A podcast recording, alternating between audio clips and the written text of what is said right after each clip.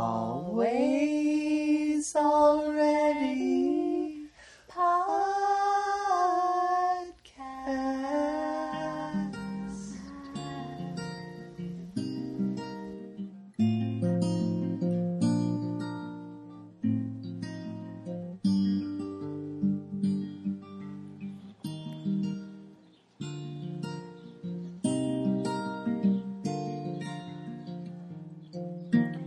We were warned about spiders and the occasional famine. We drove downtown to see our neighbors. None of them were home.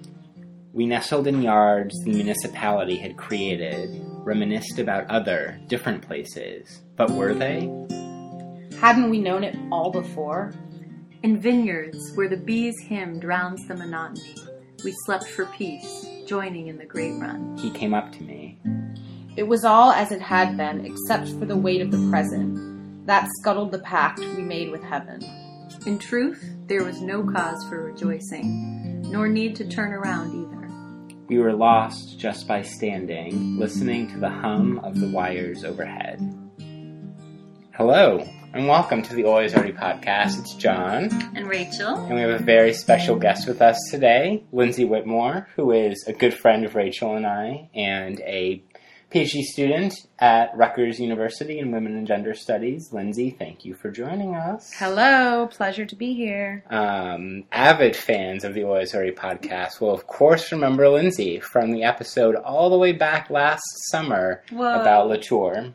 Episode three, I believe That's, it was. that is Wow. correct. the early days. That is the early days. Um, Rachel, welcome back. I think this is your first episode since coming back from India. I think it is, yeah. It's been a good like six weeks or something since I've recorded an episode. Yeah, we've also been like recording in weird temporalities. Like all, none of our recordings have been anywhere near when we've released episodes until this one. We're going to record this and then like release it two or three days later.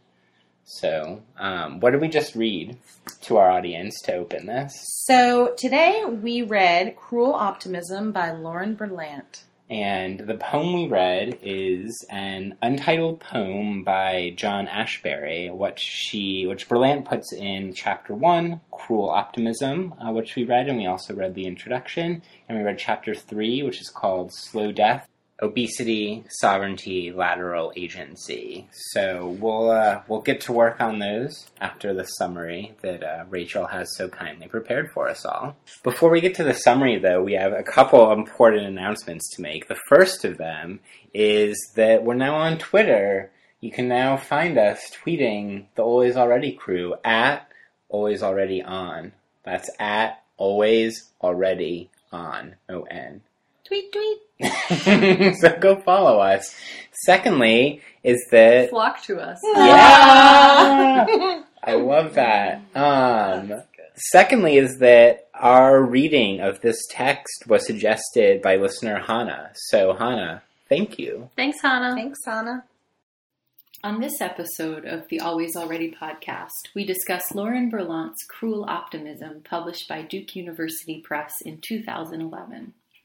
For our discussion, we read Chapter 1, Cruel Optimism, Chapter 3, Slow Death, Obesity, Sovereignty, Lateral Agency, and also the introduction. Spanning the disciplines or fields of study, or whatever you want to call them, of affect theory and social theory and cultural studies, Cruel optimism is about the politics of, as Berlant describes, having something you desire be an actual obstacle to your flourishing. Though the cruelty itself that this object seems to possess doesn't reside within the object per se. From the purview of the subject, the object can become cruel when the object that attracted you actually prevents the aim that compelled you to seek the object. So, for example, the good life, the Aristotelian concept that Berlant takes up, draws us in, but the very aim that we hope to fulfill by chasing after this good life, that amoebic notion of capitalist success and political rec- recognition, can actually prevent us from achieving the very aims we had hoped by attaining this good life, whether that's com- comfort, leisure, self confidence, security, etc. Throughout chapters 1 and 3, Berlant describes our desire to, quote, return to the scene of the fantasy, end quote, which means to fulfill our dreams of attaining an object when really that object is incoherent, rooted in a future that prevents us from living life for life in the present, for life itself. And this optimism, as Berlant describes, shows itself in, quote, attachments and the desire to sustain them. In other words, attachment is the, quote, structure of relationality. This optimism is, as she says, the scene of negotiated substance that make, makes life bearable as it presents itself ambivalently, unevenly, incoherently. In chapter 1, Berlant explains expands, excuse me, upon what this optimism looks like um, and what she calls the cluster of promises is rooted in some future temporality, which may seem to be possessed by a person or an object. We grow attached to this object as a way of trying to fulfill a fantasy or future promise. When we lose the attachment to the object, it has the effect of making us feel like we can't continue living in the present, for our attachment to the object is what makes our present bearable. She then uses a poem from John Ashbery to illustrate the predicament of what she calls deadened citizens, disillusioned by the future, excuse me, by the failure to achieve a certain dream. And it is this disillusion that manifests itself suddenly in the poem as not being afraid to lose. In this sense, she hints towards a fantasy rooted in not having a plan and in living for the self, ambiguously perhaps, rather than accepting the quote perverse shuttling between fantasy and realism that destroys people and nations. In chapter 3, Berlant explores the concept of slow death, that wearing out, as she says, of a population over time. To illuminate this concept, she draws a distinction between the concept of sovereignty, as described by, let's say, Mbembe and Agamben, which focuses upon decision making, in favor of one that shows the, as she describes, mundane reproduction of ordinary life. It's through her conceptualizing of sovereignty that she discusses obesity, a pathologized epidemic, in the words of, or in the mind of the capitalist, illustrating the, as she says, embodied liabilities to social prosperity that these obese bodies, or so called obese bodies, present to the capitalist project. And at the end of the chapter, she suggests how eating, as one example and not exclusively, can be one manifestation of the small pleasures that allow us to be floating sideways instead of stretching forwards in into an amorphous future onto which we've projected a coherent and, in reality, unattainable notion of success. This floating sideways is one example of lateral agency, or hints at lateral agency, perhaps an ability to live in the present for living rather than for the illusory good life, which in reality does not exist as some coherent object. Stay tuned for our discussion with guest host Lindsey Whitcomb and decide for yourself whether this summary I just did was actually sufficient or accurate.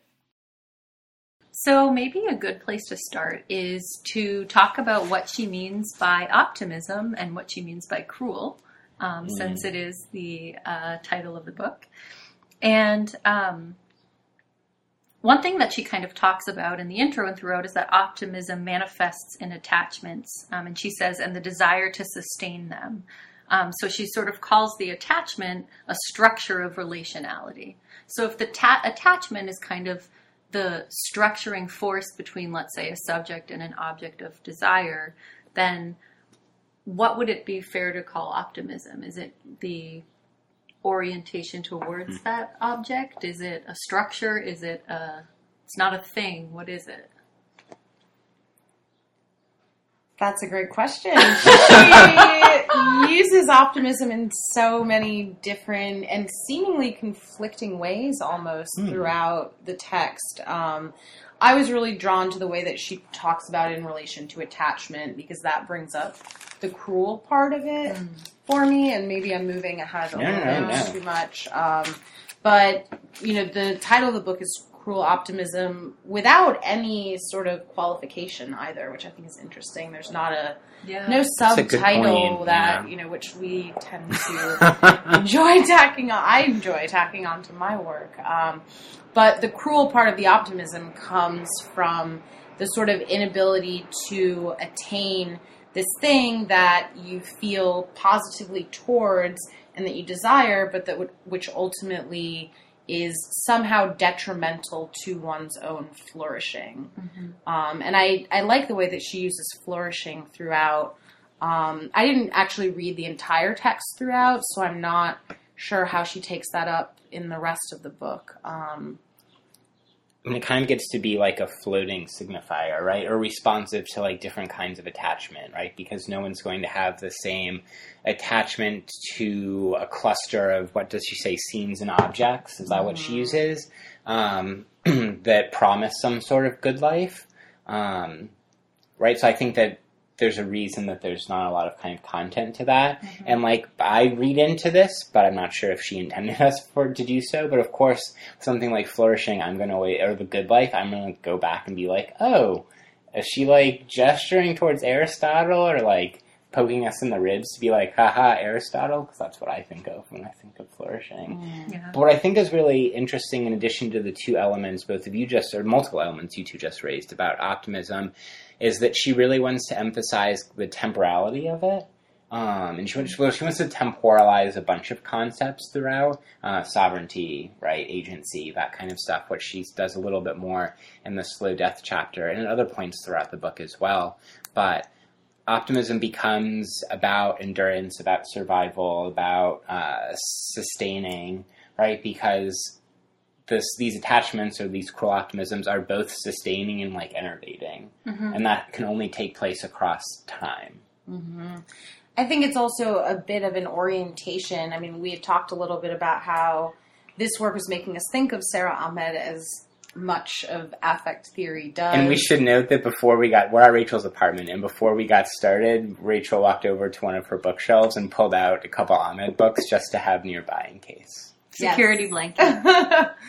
um, so yeah, optimism as an orientation towards the future, whether that's fulfilled or not. Um, and she references, you know, Munoz and, and others in the introduction in terms of other folks who have taken up optimism or hope. Um, and she doesn't really seem to traffic in the discourse of hope so much. Yeah. Um, but I think that it is an orientation forwards and backwards at the same time. And at the beginning of chapter one, she she also talks about the cruel part of the optimism, and it's interesting because it, it goes to what you were saying, Lindsey, about the kind of sometimes conflicting ways, perhaps that she uses it. But in the intro, she says something about all attachments being cruel in some way. Um, but then the way she's kind of suggesting finding ruptures later kind of call it into question actually. But but um, there's one point where she says the cool, cruel part is the compromised conditions of possibility which is interesting because it brings in also that sort of structural environmental question that changes or impacts our ability to attain that which we've imbued the object with. And also i think the idea that um, she says losing the attachment is the sense of not continuing on living even if it threatens your well-being so the idea that your living endures in the object is also part of that that cruelty Maybe a couple quotes here might be nice. Um, so first, I'm looking at page bottom of page 24 on to 25. So she writes, but some scenes that's picking up kind of where Rachel left off with one of her points. But some Berlant writes, but some scenes of optimism are clearly crueler than others. Mm. Where cruel optimism operates, the very vitalizing or animating potency of an object slash scene of desire contributes to the attrition of the very thriving that is supposed to be made possible in the work of attachment in the first place. Then the other quote I was thinking of is on to page 28, the top of page 28. The conditions of ordinary life in the contemporary world, even of relative wealth, as in the United States, are conditions of the attrition or the wearing out of the subject. Mm. And the irony that the labor of reproducing life in the contemporary world is also the activity of being worn out by it has specific implications for thinking about the ordinariness of suffering, the violence of normativity, and the technologies of patience that enable a concept of the later to suspend questions about the cruelty of the now. And so, another thing this book is doing, in addition to all the things we've already said, is trying to connect this to, you know, we maybe shorthandedly call it like the neoliberal world around us, right? which i think actually that's one place where her emphasis on the ordinariness and the mundane works really well because there's a place also in the intro where um, she she makes a comment about um, she critiques notions or, or concepts of neoliberalism um, that are that are uh, presented as if neoliberalism has uh, coherent intentions rather than being something much messier than that. That so it's not simply the unknowing subject's um, own subjectivity is formed and that's it. Um, which it, which I think is really interesting because that sort of does fall more under a no way out kind of paradigm. Um, and so I think that's one place the um, the everydayness or the mundane ordinariness in the reproduction of life works really well with her analysis of like neoliberalism. Yeah, I struggled a little bit with the way that she was using ordinary throughout. Um, I mean, I so much of how I think about the ordinary is inflected through Kathleen Stewart's ordinary affects, um, which is a very different way of approaching and articulating and performing the ordinary. Um, and an interesting thing that I noticed actually when I was reading the acknowledgments, which I have started doing quite religiously because it's juicy often, um, is that she dedicates the book to Kathleen Stewart. Um, and so they are, you know, interlocutors Yeah. for sure, um, and friends, it also seems. So, in terms of thinking about how Stewart kind of affects the ordinary through her work, through these sort of vignettes and these kind of scenes of kind of unfolding affective pressure. Um, that is so kind of compelling and forceful for me in terms of how I'm grasping what the theory is exactly. Yeah. And I know that it's a really also non conventional way of writing. Um, and so I struggled some with kind of getting into this book, like that that it's a book in affect theory and it's and it's about affect and affective attachments, but that there was some kind of this sort of blockage for me in a way Yeah. in terms of like relating this to the ordinary and like how Hmm. how does the ordinary actually surface in this book um, you know it's it's through obesity and um, you know the sort of cultural text that she's reading Yeah. but at the same time what she's saying is so relevant to kind of everyday life but it's Yeah. it's hard it was hard for me to make those connections explicitly Well, that's actually where I mean, one of my questions was also about the danger of romanticizing resistance, and I feel like that can be done in the context of looking for places of rupture or resistance in the everyday or in specific actions that are not necessarily collectivist, transcendent, consciousness changing, raising actions at the structural level. Um, and in that sense, she does talk about the everyday in theoretical terms, you know, in very in highly theoretical terms. And so, um, I wanted to see. I agree with you. I wanted to see more examples of like what does a rupture in time or like a suspension of the slow death look like in lived example. I mean, I have that's a lot to think about. I have several responses. First is that I was also thinking of Stewart a lot as well, Lindsey. I mean, you turned me on to reading Stewart in the first place. Um, and especially like the point where I found they converged the most was also was actually interestingly enough the poem that we read to open, where at the end Yeah. when Ashbery says the the line is something about the wires overhead, hum- Yeah. the hum uh, the hum of the wires overhead or something like that, because Stewart at multiple places in ordinary affects talks about affect in terms of electricity and energy, and talks about like the subject as a live wire is I think what she says at one point that like conducts affect or something. I know she uses live wire, and I forget exactly what comes after that. Um, so I was thinking about that there. Secondly, I wonder if it's if like the operation of cruel optimism in the world or in academia or in our personal lives or some like assemblage of those things prevents one from being able to like access cruel optimism in the everyday in the way both of you like described being blocked by blocked from Yes. accessing it in some way like to what extent do our own cruel optimisms like prevent us our own cruel From optimism cruel prevent us from like like grasping or apprehending cruel optimism as a book or as a thing that's operating in the everyday. And I have something else, but both of you are making vibrant faces of Yeah. theory. Or just, I mean, I, not to be like too self-referential, but to what extent does the tools we're given, do the tools we're Mhm. given, and we try to attain an approach, in academia prevent us from describing and writing about and thinking about the very things we're trying to describe. Yeah, absolutely. I like physically resisted this book for a very long time, and Physically. I would like kind of trash talk it without even really knowing what I was talking about. Which now that John has like explicated the process, I think I understand it a little bit clearer. Um, but yeah, I mean, I read this a little bit like academic self help. Mhm. Um, There's another that another interesting connection to Stewart, right? In Stewart's depression book. yeah, um, the the self help Excuse me, Cvetkovich is- yeah. yeah. yeah, yeah. The um, How could you? Yeah, seriously, how could I? the self help component of it was so strong for me. Like, as someone that's like, for instance, trying to quit smoking right now. I mean, like these ideas of doing things that like we expect fulfillment from, but are continuously depo- disappointed by.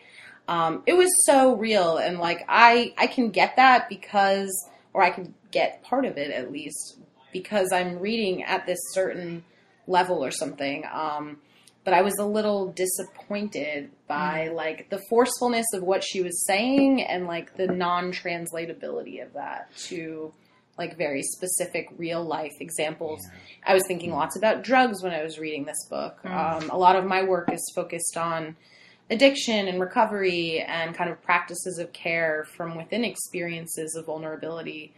Um, and so I find it useful, but the translation process is also extremely difficult for me. I was also kind of. Um, it was interesting her the way she describes the relationship between the object and the subject. I'm Hmm. waiting for John to make a face. I know he's heard this. I'm not going to bring up you know who. Uh, Teddy. Teddy. but I am going to say, I am going to bring up Ahmed. And I am going to say, she talks at different points. She clarifies that um, the the feeling atta- the feeling associated with the object does not reside in the object. It's not a, a property of it.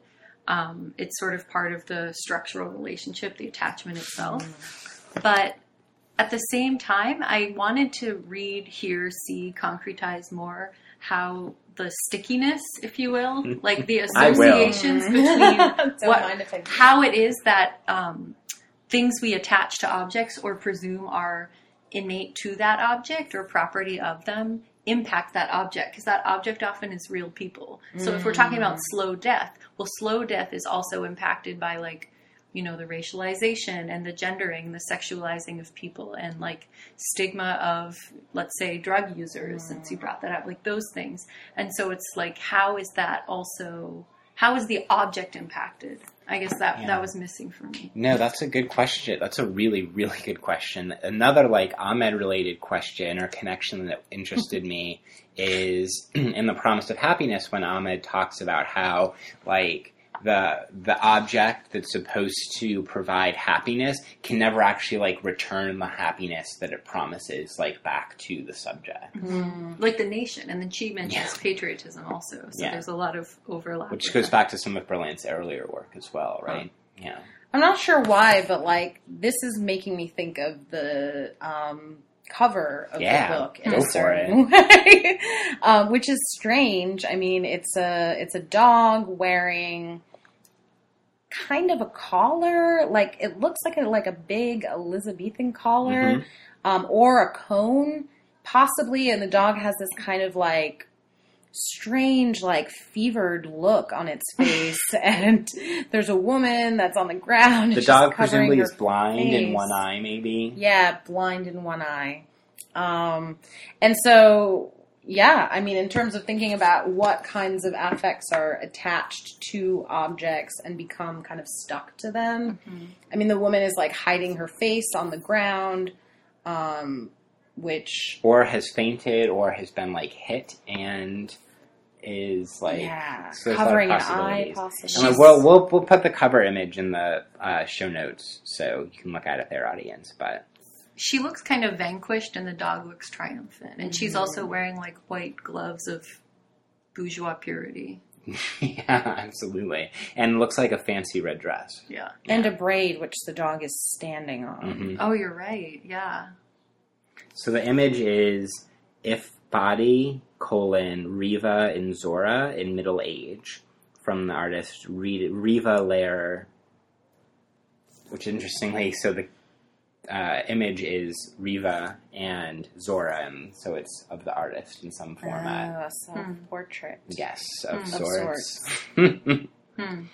I mean, one of the things kind of lurking through these recent parts of the conversation we've been having is the way that affect, and then also kind of the way that affect works or doesn't work in the text, and then also what we might say about the method, such as it is, of the text.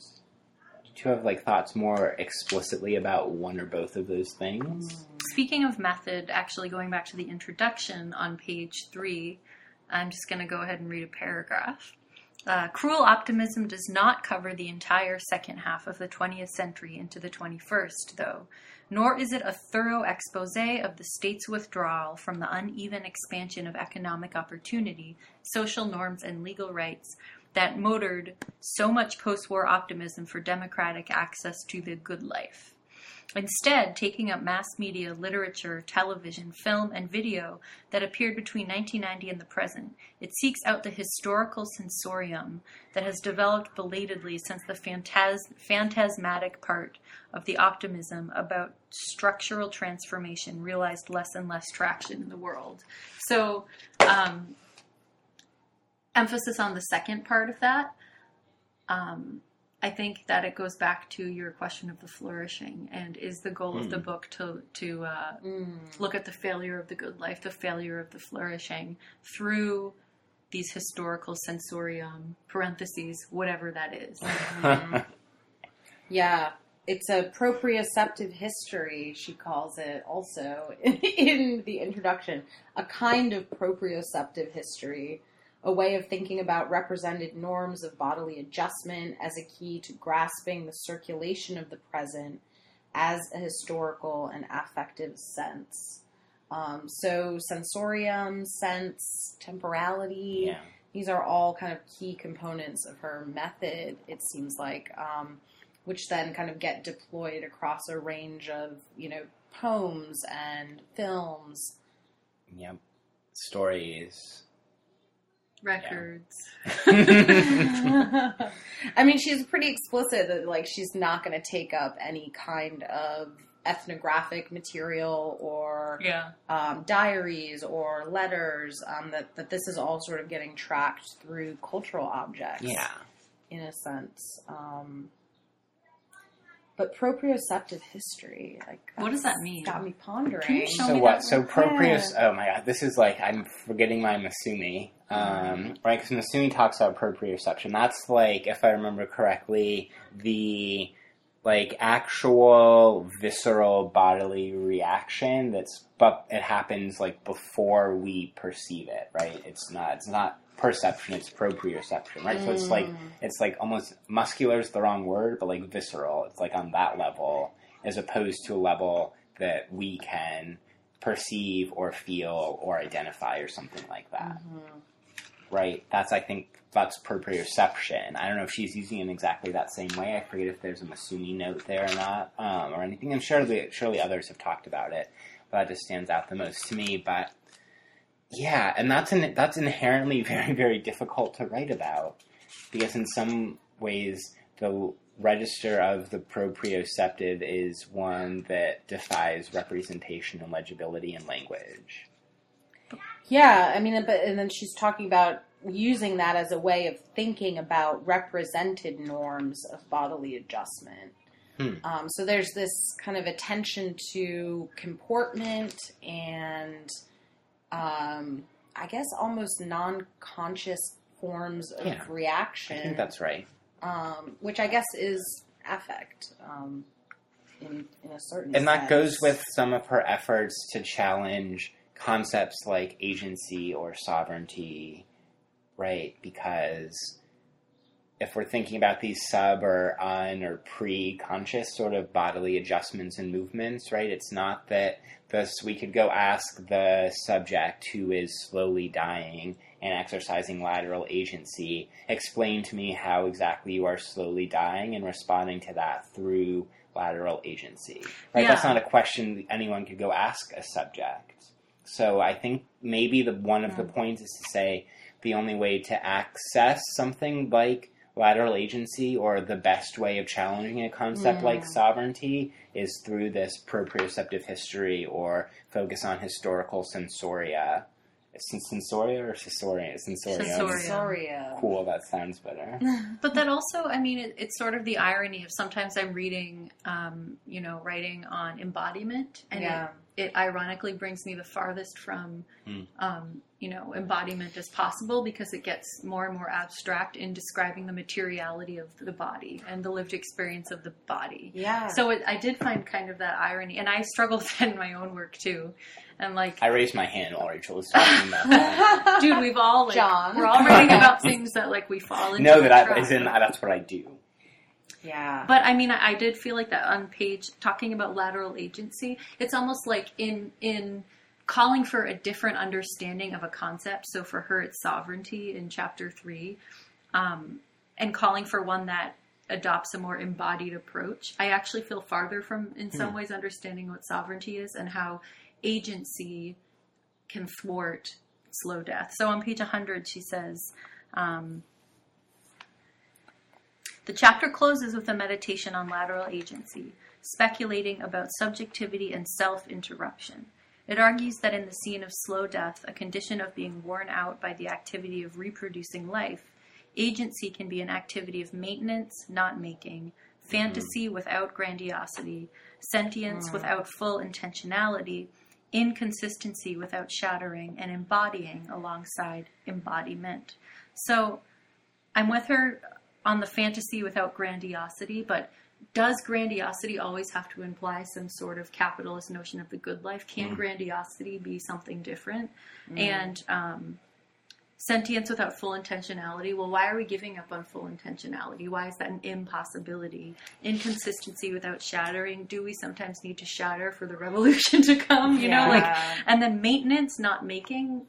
But but what about world making? Yeah. What about so so I saw what she was doing on the one hand, and on the other hand, I I felt like is this sort of a settling? Yeah, I mean, I was thinking a lot about again Munoz when I was reading that um, in terms of the the kind of possibilities that he writes about that are not necessarily you know kind of directed by agency or intentionality Right. but that are kind of pr- productive in a in a non negative sense. Um, yeah, I don't know. I struggle with kind of where where this is taking us, and maybe it's not taking us anywhere, and maybe that's why I'm struggling with it. Um, could be I want to go somewhere, and this is just kind Queer of utopian horizon. Right, I want to move towards the queer utopian horizon always. Um, and this is not really, it's almost like negating it in a You sense. think so? I don't know. Yeah, because horizon implies something that is re- that requires making and shattering hmm in a sense. I mean, the, yeah, that's a really good question. Like, can you have Munoz in Berlant? It's, I mean, it's a little simplistic, but a really hard question because Yeah. I mean, I was just writing some about Munoz uh, with the other friend of the podcast, uh, Joanna Tice. Um, and because on the one hand, I think about Munoz and the way he talks about queer time as imminent, right? Right. So it's not something that's totally transcendent, like forget and let's just let's just shatter, right? It's not that. But queer time is also ecstatic and thus implying a sort of shattering, right? So I don't I don't know if you can have Munoz's queer hope or queer time or queer optimism and Berlant, I mean, there's just like such a tenderness. or are to- they such like different projects that that's Right, the that's question the- isn't that's even I don't legible. think they are different projects. I mean, she's citing them directly in her Yeah, introduction. she talked about it in the introduction, right? as people who she's sort of in conversation with, which complicates it all for me. Because I could take them as two sort of entirely separate meditations on optimism and hope, but she's intentionally bringing them into conversation. Um, I have a better question then, I think. Yeah. Is Munoz's queer optimism cruel? and this gets back to a question Rachel posed before we started recording, which is what other kinds of optimism can we talk about or not talk about? I think also it it hit over the head for me that what she's doing, the way in which her project is political, is by critiquing concepts rather than suggesting how to break out of slow death. No, that's really helpful for understanding the way that this book works. Um, I was saying earlier that I didn't really read it in order. I read the, the introduction last. Um, and so there's all these terms like genre and situation and scene that I was trying to kind of infer meaning from, but because she's really using concepts to make her point and making her point through the use of concepts, like it's helpful to read the introduction before you read the rest of the book um, because I think it does situate the very specific and embedded ways that she's using these words to make. That raises a question to me about how I received an experience reading the book where I I love the work that she's doing on the concepts, but sometimes like I can't access or I can't get to some of the more concrete things. Maybe this is actually a somewhat similar relation to the text that you two had, right? Mm. Like the you know, and and I'm not it's not original for me to say this, but you know, in the slow death chapter, like the even though I disagree with her critique on of Mbembe, Foucault, those sorts of folks, which maybe we'll get to.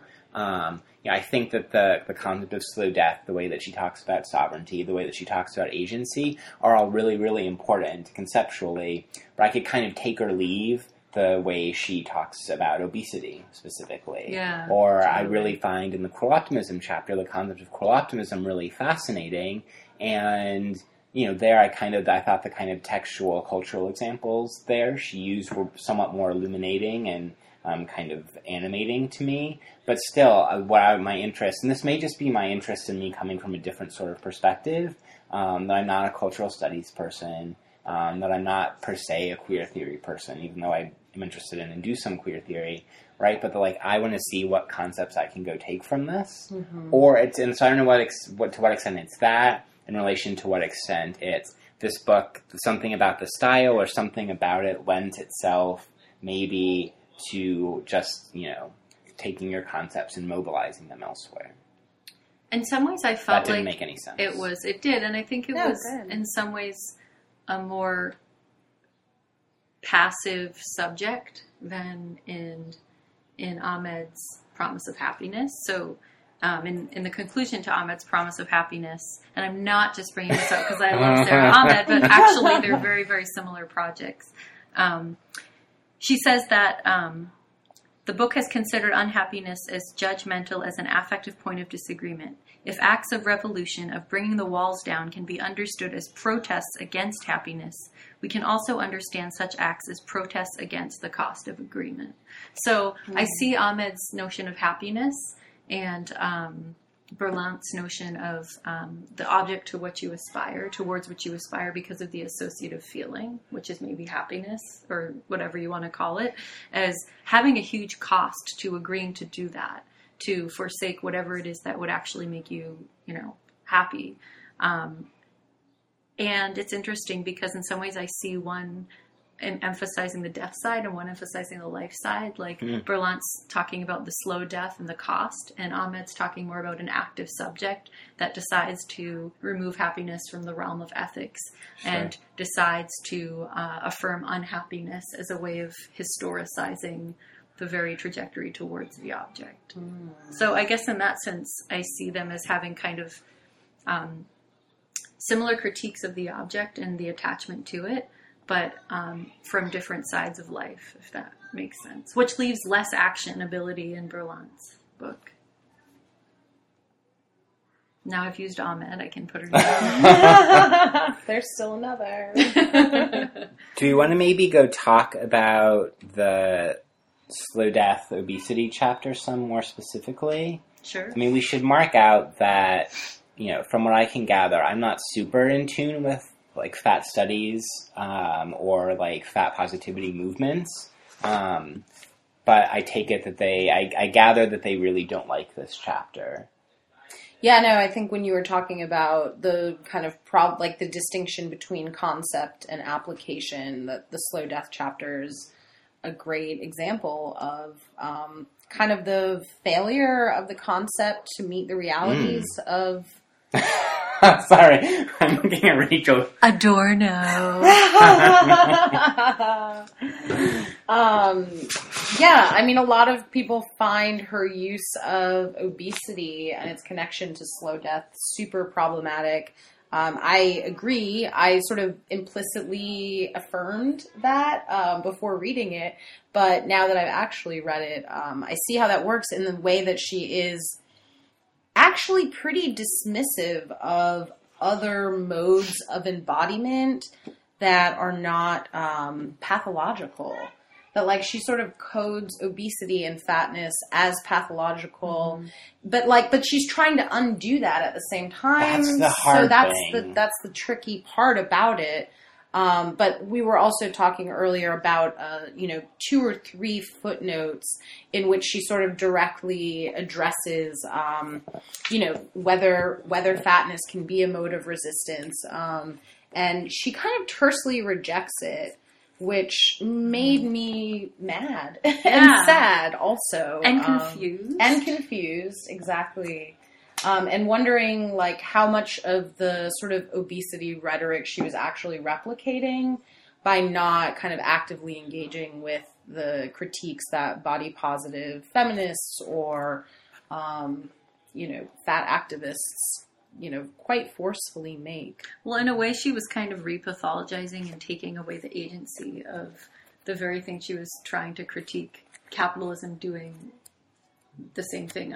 And so Yeah. at one point, she says something like, and I'm like paraphrasing a bit like uh, um, saltily here, if you will, but something like, So sultry in your paraphrase. Right. Is that where you were going for? like she's, ba- yeah, she's basically like, you know, well, you could choose to be fat for like intentional revolutionary purposes that resist, you know, normativity, but we all know that's not healthy or something. I mean, that's like a huge Yeah. Here, paraphrasing. the quote's on 107. I'm sorry, I hoarded the book from Rachel, so No, it's I your made book, her it's paraphrase. Um, quote on page 107 Unless one wants to see being overweight as a protest against hegemonic notions of health and wealth, there's nothing promising, heroic, or critical about this development. And then that leads to a long footnote where she Yeah, talks about how every time she gave a talk, um, that ended up as this chapter, she writes, sensible people have argued back that obesity and overweight are forms of resistance to the hegemony of the productive slash bourgeois body, as well as to white class aspirational beauty culture. And then she goes on to talk about her counter argument, and then the other kind of footnote that we were talking about is um, footnote 20 or endnote 26 in chapter 3, where she writes Oliver, Campos, and Klein fight the quote unquote cold facts of the obesity epidemic with their own cold facts, many of which are taken from quote unquote fat activists who proffer their own anti-normative analyses of what should be cons- what should constitute definitions of health and sickness. Hmm. Speaking a debunking language in the register of scandal to drown out the register of crisis, they do not write with a nuanced understanding of their participation in the discursive and always processual construction of disease historically. And then she cites the works themselves. Right, That's so that gets back to what you were saying, crazy. Lindsey. And you ended your comment, Lindsey, by asking a really interesting question. And what does she not, what is she, and this is a different form of maybe asking what Rachel just asked too, in what way, or what does Berlant miss, or what is she unable to access that would help her, like, help develop her critique or her argument by not engaging in the fat studies or fat activists, right? What gets missed that would actually be useful if mobilized in her projects? All right. It's a really good question. yeah absolutely um, I don't have any answers because I don't know those discourses well enough. Neither do Yeah. I necessarily from like a theoretical perspective, but just sort of being immersed in body positive communities, like I can kind of feel the visceral response to that, um, and it's not good. Well, so you said that you know she kind of she relies upon sort of pathological understandings of like fatness rather or causes hmm. rather than body positive or like agential ones. So I'm wondering what would non-pathologized ones like lend to her project? What would looking at you know fat activism from an agential agential body positive lens lend to her critique of slow death? Yeah. First of all, it'd be pro- it would undo her argument in some ways because it wouldn't be about the move towards death, and it wouldn't be about capitalism happening to you. Mm-hmm. Yeah, that's a question as to whether it would still be lateral agency, because I think that her critique and she gestures at this in the couple of footnotes that we pointed to are that too often these other discourses about fatness as counter hegemonic or something end up partaking in the same language of agency or Yeah. sovereignty Yeah. and, or stuff like that that Yeah. she's trying to work against and that she argues is kind of impossible within what the three of us might call neoliberalism for shorthand. Yeah, I mean, it just makes me think about like, what about like queer pleasures? You know, like bodies and pleasures, Yeah. right? I mean, aren't those relevant to a kind of the the sort of uh, rethinking of agency that she's trying to to make us get to here? Um, there's there's kind of none of that in her discussion of quote unquote obesity and what it can or cannot disrupt. Except for the very last sentence of the slow death chapter. This is page 119. Um, it's a very long sentence. I'm trying to find where it starts. Uh, but for most, potentiality within the overwhelming present is less well symbolized by energizing images of sustainable life and less guaranteed by the glorious promise of bodily longevity and social security than it is expressed in regimes of exhausted practical sovereignty, lateral agency, and sometimes counter absorption and hmm. episodic refreshment, for example, in sex or spacing out or food that is hmm. not for thought, right? So that's Yeah. where hmm. the, and there the like sex and eating and the way she talks about eating at the end of the chapter come back together in the way that maybe you're suggesting. Yeah, Lucy. yeah. So maybe that's one of the things she misses. I mean, she gets. She also at the end of the chapter talks about eating as spreading out for the moment and mm-hmm. not towards the future. Yeah. Mm-hmm. Which, like, there there kind of seems to be a negative valuation that either she attaches or that she is attaching, kind of by by the like the, the way that the discourses work around eating and fatness. Um, but yeah, I just wonder what would happen if we thought about the pleasures of spreading out for the moment and the way that that might actually constitute other futures. I think she's interested in that. But also, like, I'm wondering.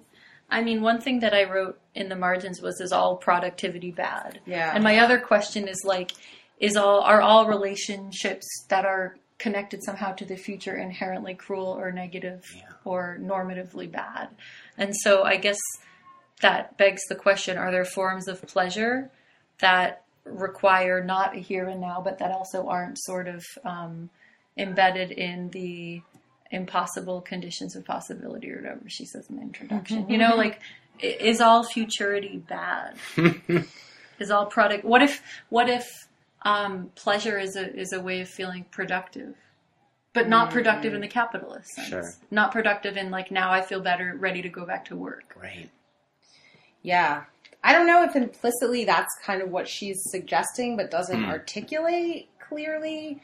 Because there just there there felt like there was something missing from where she was taking this kind of spreading out in the moment. Like you're saying, maybe that is what she means. This is also maybe a function of the chapters that we focused on for this because she mm. gets to like anti-capitalist art and anti-capitalist activism and post-work activism in the later chapters of the book. I think in maybe like six, chapter six or seven. Okay. Um, so it's partly, I think, an effect of us not reading those chapters for this um, instance. But the two works that I was thinking of are Munoz again, right, and thinking about futurity, and then also Kathi Weeks, which Rachel suggested before the podcast is maybe something you had in mind too. Um, and the way that and I wouldn't have thought about it unless you had said it, so thank you for that. Um, but the way that Weeks talks about utopia, and the utopia is at the same time both a demand in the future and a demand in the present, right? And so I wonder if by you know if we are overly concerned about cruelly optimistic futures that we imagine, are we going to miss the possibilities to mobilize those futures in the present Mm. to do otherwise or be or become otherwise? And I think mobilizing, though, I don't know if that's a question she's interested in. Like managing over I think in the later chapters, I think she is. Maybe. Okay. Really? Maybe not in the realm of like what's the re- relationship between futurity and present, Yeah. but I think in other ways maybe. Okay. Yeah. I mean, uh, definitely. We we are only are focusing on two chapters, but in chapters one and three, I didn't feel like a mobilizing um, call necessarily. More of a theoretical, conceptual call. I have a question. Yes. So, as Lindsey mentioned, there's no um, subheading to the title; it's just "Cruel Optimism." So, if we had if we had to Oh, do the like annoying slash really fun acad- oh, academic Oh, thing man. and put a colon after "Cruel Optimism" with Ugh. the subheading, what would we? That's really. You should have told us this so we could have prepared, I'm Rachel. sorry, I just Depression, depression, depression. I would call it something like cruel optimism colon. depression. Depression, depression, depression. Like, I That's would- all I got from this book. I would like something about totally like attachments, life, and attachments, life, and unlivability, or something like that.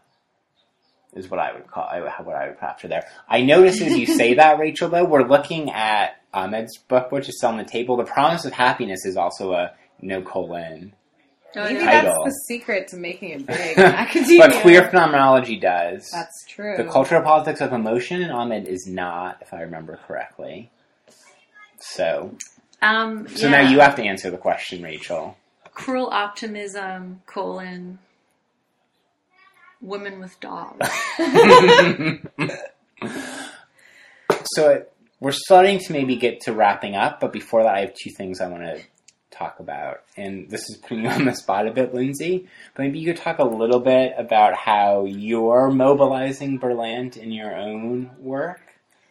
Yeah, sure thing. Um, I'm in the process of writing my dissertation proposal right now, and so my brain is actually exploded all over everything. um, and I'm trying to pick it up and put it back together. Um, but yeah, I have been using Berlant and Slow Death um, in a little bit of, of the removed way that we talked about the possibility of kind of taking these concepts out and seeing what they do for us in other contexts. Um, so my project is about oppositional economies and ethics of care.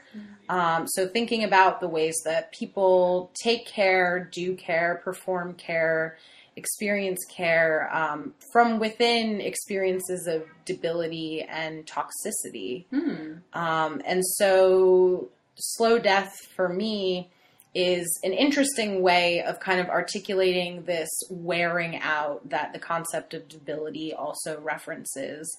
Um, and debility is something that Puar uses following the work of Julie Livingston. Um, and so, I mean, I find it helpful for kind of I guess uh, supplementing the kinds of um, affective, structural, environmental interfacings that this idea of debility provokes, um, and that slow death and lateral agency are kind of things that I'm interested in putting in conversation with care. So when we move care out of a kind of quote unquote hegemonic setting, um, you know, attached to institutions, attached to systems, attached to the, you know, the neoliberal production of a subject of health. Um, what what happens? Like, what does care look like in other spaces?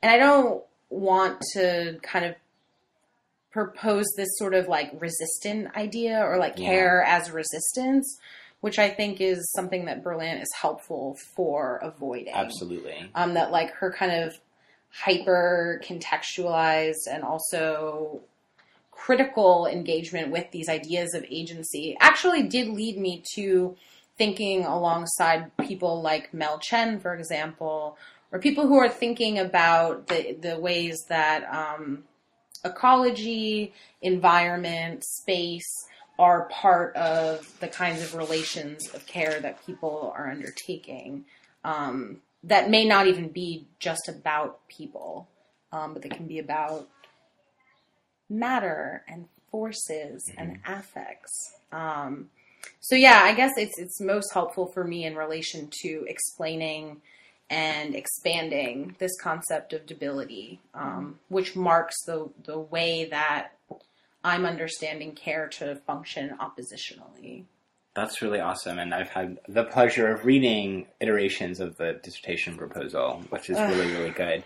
Another person that takes up this concept of slow death in really interesting ways is Paisley Currah. So you're in good company, Lindsey. Great. Um, he talks about it some in the context of prison in general and trans prisoners in particular. So I mean, I think that I mean there are other people who I think are taking this approach that we talked about. Right? Can these concepts travel in this work?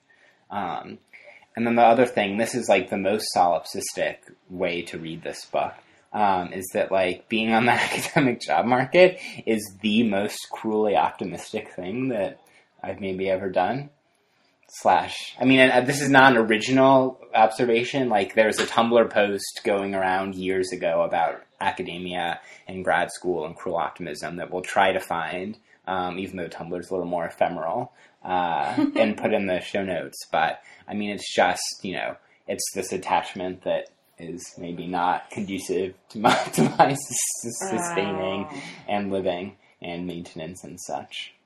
It's a hard one because I actually am an optimist, Yeah. and I think that's We're optimists. I'm a queer optimist, and I think that that's partially why. I mean, John and I go back and forth all the time around these issues of like investment in hope or not, and I don't know if it's just like a basic kind of pre-constituted orientation, or if it's related to one's own experiences and struggles. Um, but optimism for me actually has been somewhat of a survival strategy. Yeah. I think it's about not getting crushed by the actually really like shitty reality of life. Um, and so taking that away feels hard for me. And mm-hmm. that's kind of why to call that cruel is like actually a little offensive to is, me. so this gets back to the question that we started with, and that Berlant to some extent starts with, or not start with, but it's early in the book. Of is all all optimism is necessarily to some extent cruel, right? Some is cooler than others, but like, does that mean we jettison optimism completely? Well, that's I guess why I was thinking about this idea of like contingent optimism or like Maybe you that's a subheading.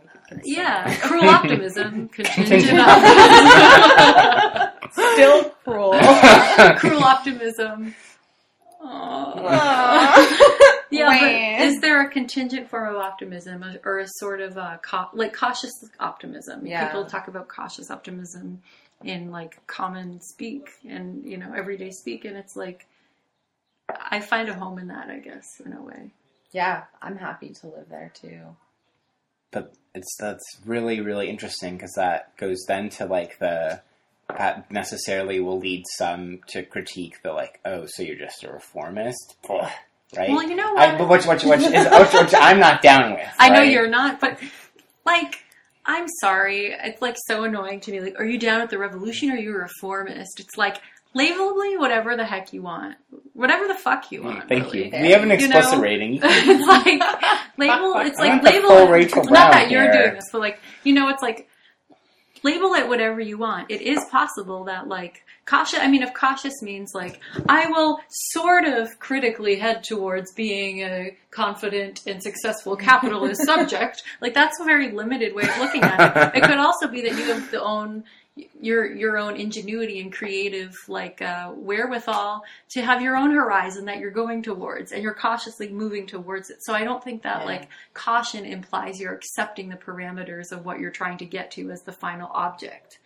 I think it can be a different thing altogether. Yeah. Which maybe i think relates to like queer optimism. Yeah. Sometimes you just want a new couch and it's going to make you feel nice. What's so wrong with that?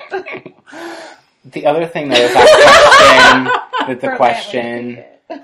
and this again takes me back to the way that Munoz and Weeks talk about uh, utopia and the relationship between futurity and the present.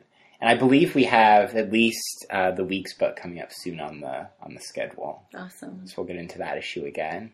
Final thoughts, squad. Uh, Lindsey, I can't wait to read your uh, your project. Uh, yeah. I need to pick your brain. Someday. We do need a brain picking session. We've Actually, about like, it I- for so long. Literally, but I, we can save this.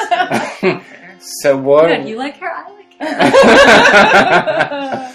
um, we're gonna come back, and we have definitely a dream to analyze, and I think we maybe also have an advice question to answer.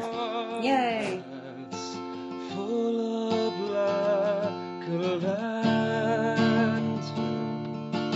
That's.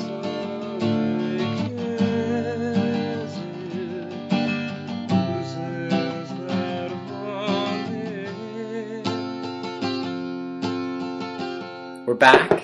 It's time for everyone's favorite segment, my Tumblr friend from Canada. And our, we're we're going to invite our guest, Lindsey Whitmore, to read the advice question and then later on the dream that we're going to be analyzing. So, Lindsey, can you read us this question of Rusty from Boston? Sure. So Rusty from Boston says, um, "Hello, I'm a hairy lady, and I'm wondering what your thoughts are on body hygiene at school or work in the summer for women who don't shave their legs or armpits. Is this freaky or acceptable? Should I shave? Should I hide it? Thanks." All right, I am the least qualified to answer this question as a cis dude where my hairiness is acceptable, so I will defer. Um, I think it depends how much you are willing to to bring in Ahmed. Um, pay the cost of disagreement. Honestly, Yeah, no, I think like it could be a daily source of tension, possibly. I mean, I also am a hairy person who does not shave in the summer, and I also don't go to a regular office environment. Um, so I feel like that affords me some level of shielding from these sorts of issues, which is um, lucky for me. yeah. Um, but if I were going to an office, I don't know. I would feel the pressure more directly. I would say, especially in the summer. Um, I don't know if body hair is a distraction. I don't even know if I should be worried about that. Yeah. Um, I don't honestly think that I would shave for those circumstances, but Yeah, I think it, this might be a cop out, but it's just whatever you're comfortable with because to each person, shaving is like a different meaning, and not shaving is a different meaning, and so it's really like going back to the idea of resistance and management. Quite honestly, it's like such a personal thing because it's whatever meaning you're making of your decision. Yeah. Because it, I read into the question, right? Rusty wrote, started by saying, I'm a hairy lady, right? So it seems like they, she has some attachment to, like, the body hair Mm-hmm. as a thing. So that makes it harder in some way. yeah, I'd say keep on rocking it. Rockin'. Rocket Rusty. All right, our next question, and not, excuse me, not our next question. It's time for our other favorite segment, one or several wolves. Are you ready for some dream analysis, Lindsey? Absolutely. All I've right. been waiting all day. As usual, as usual, uh, the dream is anonymous. Okay, here we go. After applying and reapplying to Hogwarts, I finally get in. Congratulations. The experience in the first couple weeks were nothing like I had anticipated. I felt lonely and isolated, and nobody really talked to me. Every time I tried to use my magic, nothing happened. Hmm. I remember there were moments where I would go into several rooms and there would be in the ceiling corners large nests of granddaddy longlegs Ugh. like from the movie The Texas Chainsaw Massacre. They would burst and scatter and terrify me. I'd run in a panic. I was ready to give up, but instead, but I instead of, but instead, Professor McGonagall was there, and she was Tina Turner. She broke out into one of my favorite songs, which is "Fool in Love," which of course I started singing along to. She also showed me how to dance to it. She then proceeded to show me how to do the various spells that I could not do. I complimented her legs as I remember she actually took out insurance on them if something ever happened to them. but she seemed slightly offended, at least that's the feeling in the dream. The next morning, in the dream, all the rooms that I had visited with Granddaddy Longlegs were completely clean. I went outside and was able to make a large tower shape out of the ocean water with my magic wand, and people stared and seemed impressed. Hmm. Then I woke up. That's so great. I love that dream. I expect there to be at least one phallus joke in this analysis. I, I'm assuming they mean one phallus joke per person, so pressure's on. Initial thoughts? Well, at the end, you triumphed by building a penis out of water. Congratulations. That everyone was impressed with, so congrats. The the thing that I thought immediately of was like desire for mentorship. I don't know why Mhm. that came to me, but this feeling that like we're sort of powerless under the circumstances of a, a school or academic or you know performance space, Mhm. and that we need somebody fabulous to validate us. Yeah. Um, McGonagall, Tina Turner hybrid Yeah. would work for me. And what's really interesting is that this dreamer um, has like the lack of confidence, but it's through mentorship that they then gain the confidence, right? Because the end, when they build the water phallus tower, um, it's not with the help of Tina Turner slash McGonagall, right? it's if I remember correctly, themselves. right? So it's like maybe some sort of hope or expectation that through some experience of mentorship or some kind of relation with others, that one like gains the power to go do what it is their like what like their task or their project is in whatever form. I think Rachel's drawing a phallus tower in her notebook, sketching, doodling. Am I? Oh, shoot.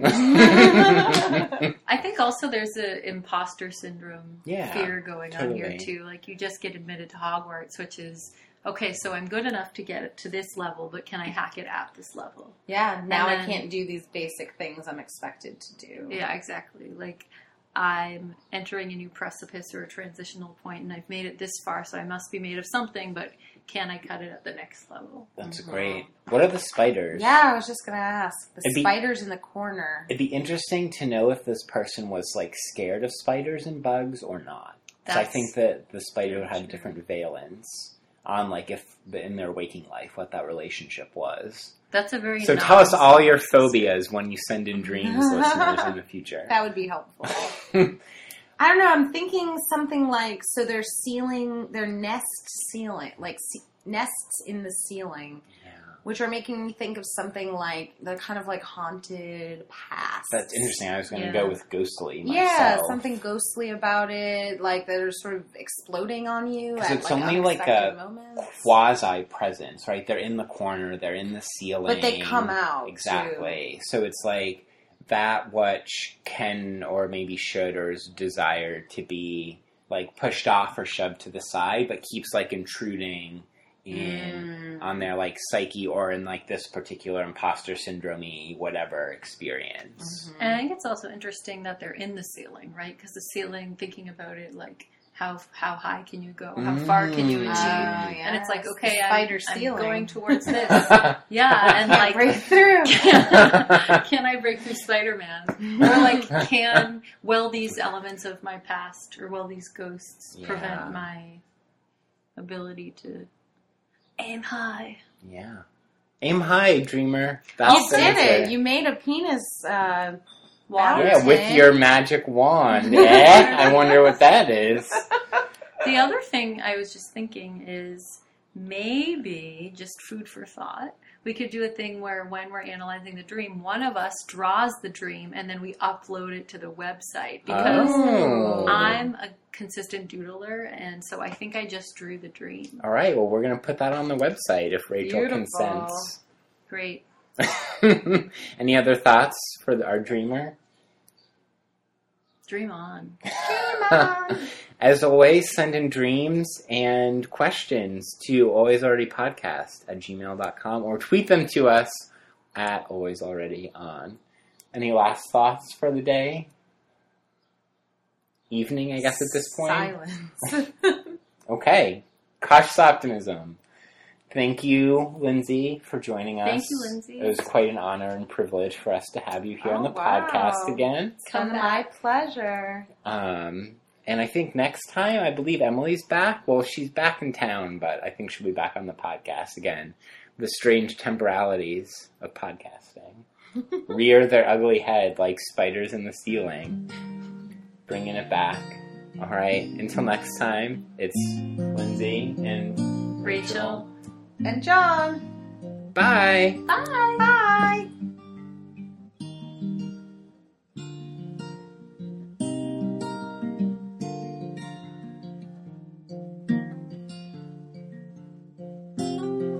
Joining us on another episode of the Always Already podcast, which is created by B. Altman, Emily Crandall, Rachel Brown, and John McMahon. Visit our website, alwaysalreadypodcast.wordpress.com. Email us text you'd like us to discuss, advice questions to answer, and dreams to analyze, alwaysalreadypodcast at gmail.com. Like us on Facebook, follow us on Twitter at alwaysalreadyon, subscribe to our RSS feed, and subscribe to us on iTunes. While you're there, leave us a rating as well.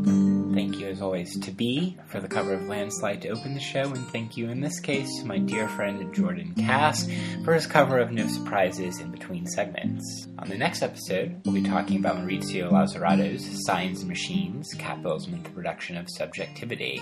Talk to you then. Bye.